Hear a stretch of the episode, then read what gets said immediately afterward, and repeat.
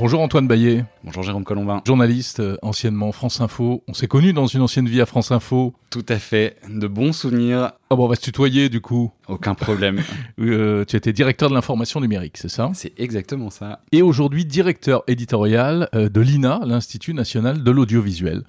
Euh, c'est grâce à toi qu'on voit parfois sur les réseaux sociaux des petites vidéos comme ça qui nous replongent dans les années 60 euh, ou même euh, encore plus loin dans le temps. C'est effectivement l'activité des équipes. On éclaire l'actu à partir des archives. donc voilà, on part de ce qui se passe dans le monde et on essaie de se dire comment les archives peuvent aider à comprendre, contextualiser, voir les ruptures, voir les permanences. C'est passionnant et euh, il y a un engouement assez, assez dingue euh, là-dessus. Ah ben elles sont très sympas ces petites, euh, ces petites vidéos. Et aujourd'hui, Antoine, auteur d'un livre qui s'appelle Voyage au pays de la dark information, de la dark information, aux éditions Robert Laffont. c'est une enquête sur, on va dire, ce que, ce que tu appelles les décrocheurs de l'info, hein, une espèce de monde parallèle de gens qui ont tourné le dos aux médias traditionnels, au fameux mainstream, une vraie défiance par rapport aux, journalistes. Euh, c'est un peu, je dirais, le, le, récit d'une rupture, ce, ce bouquin. Euh, euh D'abord, qu'est-ce que c'est euh, la dark information? Alors, c'est un terme que j'ai tenté parce que je me retrouvais pas complètement dans les termes qui existaient pour raconter euh, ce phénomène-là. On pourrait parler de, de complotisme. J'explique dans le bouquin pourquoi je, je, trouve le terme aujourd'hui très euh, stigmatisant et donc euh, comme si euh, une fois qu'on a désigné quelqu'un comme complotiste, il y a plus moyen de s'intéresser à lui. Voilà. Donc je me retrouvais pas complètement là-dedans et donc du coup je me suis dit qu'il fallait tenter de, de, lancer ce, ce, terme. Et derrière dark information, en fait, moi, la dark information, c'est l'information ce que le Canada Dry est à, à l'alcool. Ça a le goût d'eux, ça a la saveur d'eux, mais ce n'est pas tout à fait de l'information parce qu'elle a été manipulée par euh, des gens que j'appelle dans le livre du coup des, des, des faussaires euh, qui ajoutent une intention euh, maligne mmh. à la production d'informations.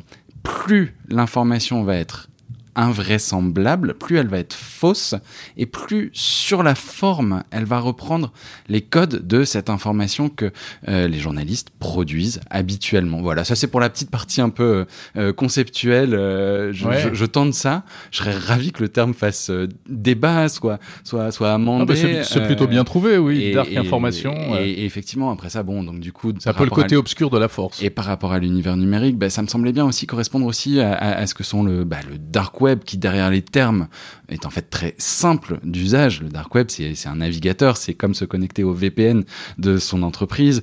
Euh, il y a également ce terme autour de dark kitchen euh, chez, ouais. dans la restauration. Voilà, donc je trouvais que ça racontait bien euh, ça. Euh, et, euh, et, je serais, voilà, j'attends qu'une chose, c'est que c'est d'en débattre de ce terme.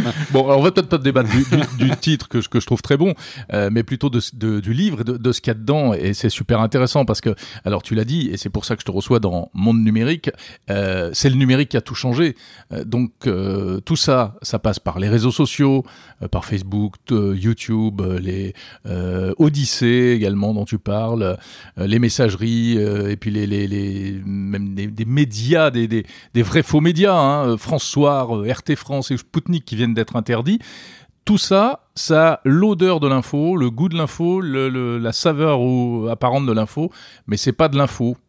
Et en fait, tout ça commence, euh, je date ce phénomène de, du 11 septembre, et plus précisément, en fait, euh, du, du pseudo-documentaire qui s'appelait Loose Change à l'époque, qui était un documentaire complotiste, dont la particularité avait été d'avoir diffusé sur euh, les, les, outils de numérique de Monsieur, Madame, tout le monde, c'est-à-dire YouTube, Dailymotion. Je crois même que c'était une époque où YouTube n'appartenait pas encore à Google, à Google. de mémoire, mmh. de c'est dire. Euh, mais effectivement, c'est la transposition dans le monde numérique d'un phénomène qui existe. Euh, la question de la rumeur et de la circulation de rumeurs. Oui, ça, ça a toujours existé en fait ces choses-là, des espèces de, de, réseaux alternatifs d'information, etc. Absolument. Mais ça prend effectivement pour moi une proportion qui est différente. Et alors effectivement, par rapport aux outils numériques, euh, des lieux comme la messagerie Telegram, des lieux comme la plateforme vidéo Odyssée sont des lieux où il va y avoir de la coordination d'action, par exemple, ou de la diffusion de contenu euh, vidéo, qui ensuite vont aller sur et j'insiste vachement là-dessus, sur les lieux grands publics. Ah oui. Euh, il y a voilà, il y a, il y a vraiment les deux niveaux. Il y a ces, ces- ces premiers outils très simples d'usage. Telegram, c'est extrêmement simple euh, d'usage, mais c'est là que vont se coordonner des actions qui ensuite vont être diffusées à beaucoup plus grande Mm. échelle dans euh, bah, des lieux, encore une fois, euh, monsieur, madame, tout le monde qui les utilise tous les jours. Et ça donne des mobilisations, y compris dans et la rue, Et ça donne des mobilisations. des débordements. Hein euh, euh, C'est les gilets jaunes et tous les excès qu'il y a eu autour. Exactement. Toutes les mobilisations contre le pass vaccinal à l'époque, euh, bah oui. euh, donc ça, effectivement, ça, ça, ça- quand j'ai cherché à quantifier ce phénomène, j'ai fait deux choses. Bah, j'ai fait d'abord du terrain. Effectivement, je vois que la dark information, elle existe dans la rue. Quand il y a 3000 personnes dans une manif anti-pass vaccinal le samedi 3 juillet à Nancy, alors que quand j'appelle euh, les, les, les forces de la, la- la police au préalable, ils me disent qu'il va y en avoir 200. On peut se dire que 3000 personnes à Nancy, c'est rien. Mm. Sauf qu'en fait, ce sont des phénomènes qui ne sont pas vus au départ. Et donc, effectivement, la question dans le monde réel, euh, elle, est, elle est clé. Euh, c'est ce qui s'est passé aussi encore plus récemment sur la question des mobilisations sur ce qu'on appelait le convoi de la liberté, euh, qui naît euh, sur Au Telegram. Alors, oui, tout à fait. Mm. Et qui en France, euh, la tentative d'importation du, du, du- du phénomène canadien, elle se passe effectivement bah, sur, sur Telegram. Ça prend un peu d'ampleur. Et puis bah, après ça, il y a un intérêt médiatique. Ça fait flop. Au final, il n'y avait pas grand monde à ce moment-là, mais c'est ce qui se passe tous les jours, des tentatives, Des tentatives, tous les jours oui. de euh, créer des eu, actions de euh, coordination. Nuit debout, etc. Et euh, moi, je raconte euh, comme ça un, un moment hilarant dans un groupe euh, qui, est, qui est animé par quelqu'un qui s'appelle Silvano Trotta, qui est extrêmement important dans la sphère complotiste, Mhm. euh, qui tente euh, en octobre euh, une mobilisation où il incite ses abonnés sur Telegram à couper le courant euh, pendant 21 minutes en signe de protestation. Et à l'heure dite, c'est terrible parce que à l'heure dite, les membres du forum étaient encore en train d'échanger entre eux, donc ils n'avaient pas respecté du tout la consigne. Et mais en fait, euh, et du coup, euh, bah, Ça n'avait pas de sens. flop. ça ne fait pas de sens. Aucune baisse de la consommation d'électricité observée ni quoi que ce soit. Et mais c'est pas grave. Il avait tenté quelque chose à ce moment-là. Mhm. Tous les jours, il y a des tentatives comme celle-là. Certaines font flop et d'autres vont acquérir un début de visibilité, voire beaucoup plus. Antoine Baillet, on, on en rigole là, on en plaisante, mais euh, pour, pour beaucoup de gens, c'est très important tout ça. Euh, et d'ailleurs, ce qui est intéressant dans ton livre, c'est que c'est un livre sans, sans moquerie, sans agressivité. C'est un, c'était une volonté vraiment très très forte. Moi, je voulais faire Voilà. des rencontres de terrain. Oui, il y a presque de, la bienveillance et, et donc euh, ces rencontres, elles sont étonnantes. Là, tu parles notamment d'un monsieur qui s'appelle Serge Petit-Demange. Euh, 75 ans, qui vit dans l'Ardèche, qui est venu en Ardèche, pardon, qui est venu me chercher à la gare de, de Valence euh, au, au- au mois de juillet. On a passé une journée sur les sur les routes. Euh, mon objectif est de ne- mon, mon objectif de journaliste était vraiment de d'essayer de, de comprendre et euh, bah, de faire preuve. Alors je sais pas si c'est de bienveillance, en tout cas d'empathie oui. euh, et d'essayer. Bah, de, tu l'écoutes, on, et- voit bien que c'est- pas, pas pas, moquer. C'est pas une liquidation, quoi. et, et en aucune manière, j'avais envie de, de, de garder 30 secondes où euh, quelqu'un semblerait ridicule ou tiendrait un propos délirant. Non, Euh, mon, ma volonté, c'était vraiment d'aller euh, comprendre, resituer dans des parcours de vie euh, ces personnes qui effectivement sont des décrocheurs de ce que nous médias, je dis un nous un peu englobant, pardon Ouais. Jérôme, mais ou en tout cas on de- des médias classiques. euh, Mainstream, comme on, comme on dit dans ces sphères-là. On va, on, Voilà. va, on, va, on va en parler d'ailleurs parce que c'est important aussi de, de- de- le pourquoi, pourquoi ça existe tout ça, peut-être.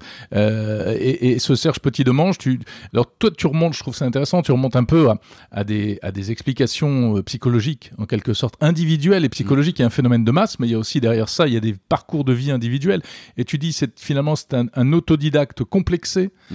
Et euh, il, il semble faire ça pour essayer de renouer avec ses proches dont il est coupé. Il est coupé de ses enfants, etc. J'ai- J'ai identifié dans l'ensemble de ma galerie de portraits trois grandes motivations. euh, chez les personnes donc que j'appelle les, les, les faussaires qui produisent euh, cette, cette dark information. Euh, j'ai identifié des motivations politiques, j'ai identifié des motivations économiques, j'ai identifié des motivations personnelles. Serge Petit-Demange, euh, il a un discours qui est au départ très politique et en réalité en grattant, euh, moi c'est en tout cas ma, ma, ma conclusion, c'est mon impression qu'effectivement, l'une de ses motivations est extrêmement personnelle, renouée avec sa famille dont il est en rupture. Il me dit, euh, j'espère que quand mes enfants verront ça, euh, ils se diront, ah bah papa, euh, c'était pas qu'un salaud, etc. Il a fait quelque chose. Il, il dirige une espèce de, de, de, enfin, c'est même pas un parti politique, mais une association un peu radical, c'est ça? Ah, Extrêmement radical et qui est très engagé. Serge Petit-Demange a fait euh, ses classes euh, au Front National et était un militant du Front National dans le Var euh, dans les années 80. Mm. donc oui, son, son, son, son, corpus politique est extrêmement marqué à l'extrême droite. Et pour lui, c'est simple, il y a des solutions simples à tous les problèmes. Hein. Pour régler les banlieues, on met l'armée autour et puis on met tout le monde en prison et ainsi de suite. Quoi. Et ce, cette question des motivations personnelles, effectivement, je l'ai retrouvée aussi chez, chez, chez d'autres personnes. je, je suis allé rencontrer longuement une députée qui s'appelle Martine Venner, qui avait été élue euh, sous l'étiquette LREM en, 2017. Elle est médecin psychiatre de formation et même encore elle exerce aujourd'hui comme médecin psychiatre. Euh, et en fait, euh, en échangeant avec elle, et, elle, s'est, elle, elle, a été virée du groupe LREM, mmh. notamment après des prises de position sur la crise sanitaire, sur lesquelles elle contestait toute l'action du gouvernement, les masques, l'intérêt des masques, etc. Elle se fait virer également d'autres groupes par par la suite. Euh, et en fait, en grattant, euh, je me rends compte, elle me raconte euh, qu'il y a eu un épisode assez traumatisant pour elle, une médiatisation mal vécue. Euh, elle avait été l'héroïne d'un sujet de JT euh, qui avait eu des conséquences personnelles très fortes pour elle. Mhm. Bah ouais, en fait. Donc je, je, je, crois beaucoup aussi à ces explications personnelles. Les, les, les, trois explications politiques, économiques, euh, perso, elles peuvent être aussi cumulatives à certains moments. J'ai rencontré personne qui coche les, les trois. trois cases. Ouais. Mais en revanche, euh, c'est une grille de lecture qui m'a semblé assez, ouais, assez, assez, assez forte. Ouais. Alors ça, ce sont en quelque sorte les, les, les fabricants de fausses informations, ou parfois pire, c'est pas de la fausse information, c'est une façon de voir les choses. On pourrait parler de RT France, qui, médi enfin, qui, qui se prétend un média à part entière, qui ne diffuse pas réellement de fake news, mais qui est sur tous les bons coups qui peuvent déstabiliser la société française. Question more. Question leur, more. Leur slogan, c'est euh, voilà, oser questionner. Voilà, et sous couvert de questions, et eh ben on questionne et euh, c'est une petite musique qui est instillée, distillée euh, et qui vise euh, évidemment toujours la même chose. Pour toujours appuyer là où ça fait Exactement. mal. Exactement. Voilà, pour affaiblir. Hein, et on sait d'où ça vient. Euh, on sait aujourd'hui clairement que ça vient de Russie, etc. Euh, il y a, alors, malgré tout, tu le disais, il y a ces gens qui, qui, qui, qui, agissent, qui fabriquent tout ça, qui sont plus ou moins actifs, et puis il y a tous les gens qui reçoivent toutes mmh. ces informations. Euh, et là, quand on parle, quand on en parle, quand on discute avec ces gens-là, ils disent oui, mais les médias mainstream, euh, vous êtes à coquiner au gouvernement, il n'y a plus de voix contraires, euh, etc. Et ça, et comment tu, tu, tu vois ça? je, je, vois ça comme un deuxième, un deuxième livre. Effectivement, j'ai beaucoup zoomé ah sur oui, les faussaires. non, non, pas du tout. C'est pas, c'est pas du tout une annonce. Euh, non, mais effectivement, moi, mon point de départ et mon envie profonde, c'était de, de, de, comprendre qui sont les, effectivement les gens qui décrochent de, de, de, de, de l'information. Euh, ce qui fait que, et, et, et je crois là-dessus que euh, les choses peuvent être très cumulative, c'est-à-dire que l'un des points, de, le, le, point de départ de mon du, du livre, c'est euh, mars 2020, explosion, euh, enfin crise sanitaire et explosion euh, des audiences du JT. Tout le monde est devant le JT à 20h sur les chaînes info. -hmm. En même temps, euh, se passe dans le monde numérique une explosion alors d'un groupe que j'ai beaucoup étudié, un groupe Facebook qui s'appelle Didier Raoul versus coronavirus. Euh, en fait, c'est pas binaire. Les, les, personnes qui sont dans le groupe Didier Raoult versus coronavirus et qui partagent ces contenus-là sont les mêmes que ceux qui sont devant leurs écrans. Euh, c'est pas euh, voilà, c'est et, et, et c'est ça moi qui m'intéresse. Ils se nourrissent de l'information dite mainstream, exactement, qui les énerve. Exactement. Ils s'informent, ils sont devant leurs écrans télé ou euh, sur de l'information euh, classique, et en même temps ils vont aller chercher quelque chose, euh, chercher quelque chose d'autre euh, qui parfois est un vrai, un vrai poison. Euh, parce que, voilà. Des, réponses, enjeux... des réponses simples à des questions compliquées. Exactement. C'est exactement ça. Mm -hmm. les raisons qui font. Alors, je me suis vachement intéressé aux, aux mécaniques de partage de ces contenus-là. Mmh. Euh, ou là où, où les, les, plateformes ont leur part de responsabilité. Exactement. J'ai identifié sur une semaine donnée au début du confinement que le groupe Facebook dont je parle, Didier Raoult versus coronavirus, avait généré plus de partage depuis ce groupe sur les publications sur Facebook que l'ensemble des pages des médias dits classiques d'information continue, France Info, CNews, LCI, euh, BFM. Mhm. Euh, J'avais rajouté aussi dans le corpus euh, Le Monde et le Figaro parce que je me disais tiens on va voir. Mais en fait il y avait plus de partage depuis le groupe que depuis les pages des médias de ces médias classique. Ça veut dire, si je me place du point de vue de l'utilisateur de Facebook, qu'il avait plus de chances, en ouvrant son fil, de tomber sur un ami ayant partagé une de ses publications qu'un ami ayant partagé une publication d'un média classique traditionnel, même si je n'aime pas ce, mhm, terme-là. Mhm. Oui, c'est donc toute la, la, responsabilité des algorithmes de recommandation. Les plateformes, Facebook notamment, euh, YouTube, euh, affirment qu'ils ont un peu amélioré les choses. Qu'est-ce que tu en penses? Je suis pas hyper optimiste euh, sur le sur le sujet. Il y a effectivement, moi, je vois trois manières. Hein, si on se place dans, euh, il y a le constat de la dark info, il y a ces portraits que que je fais. Et après ça, effectivement, je m'interroge sur euh, est-ce que ça va durer euh, ça? Il y, a, il y, a, trois leviers euh, pour pour agir qui pourraient tarir quelque part euh, ce, ce, ce, ce, monde. Le premier que je vois, c'est la question économique. je suis pas d'un optimisme délirant sur la mmh. question. la dark info, euh, c'est un modèle économique où, via la pub problématique, ça rapporte de l'argent. Ça peut tout à fait rapporter de l'argent. On l'a vu aux États-Unis. Euh, Google a commencé à agir là-dessus et donc prive de son accès à son, son, son, de son, de son outil publicitaire certains, certains, certains sites qui sont ouvertement complotistes. C'est le cas, on se parlait de, de France Soir tout à l'heure. Mm France Soir n'a plus, depuis septembre 2021, accès aux outils de diffusion de pub sur, sur Google, mais ils ont accès à un autre outil qui s'appelle Outbrain. Euh, vous savez, c'est les petites recommandations en dessous des, en dessous des articles. Mm. Bon, bah, oui, donc, euh, et ça, c'est la, publicité programmatique et elle ne va pas s'arrêter parce que euh, c'est de l'achat un peu au kilo.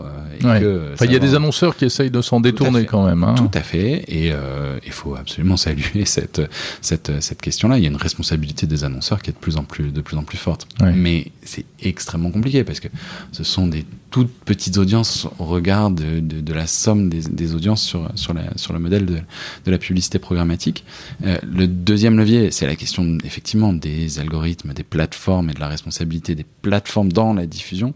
Je suis pas non plus d'un optimisme radical sur cette, sur cette question parce que enfin, les biais des algorithmes sont connus, identifiés et répondre à un, produit aussi, donc euh, et, à une attente. Donc euh, voilà, sur, sur, cette régulation par les plateformes.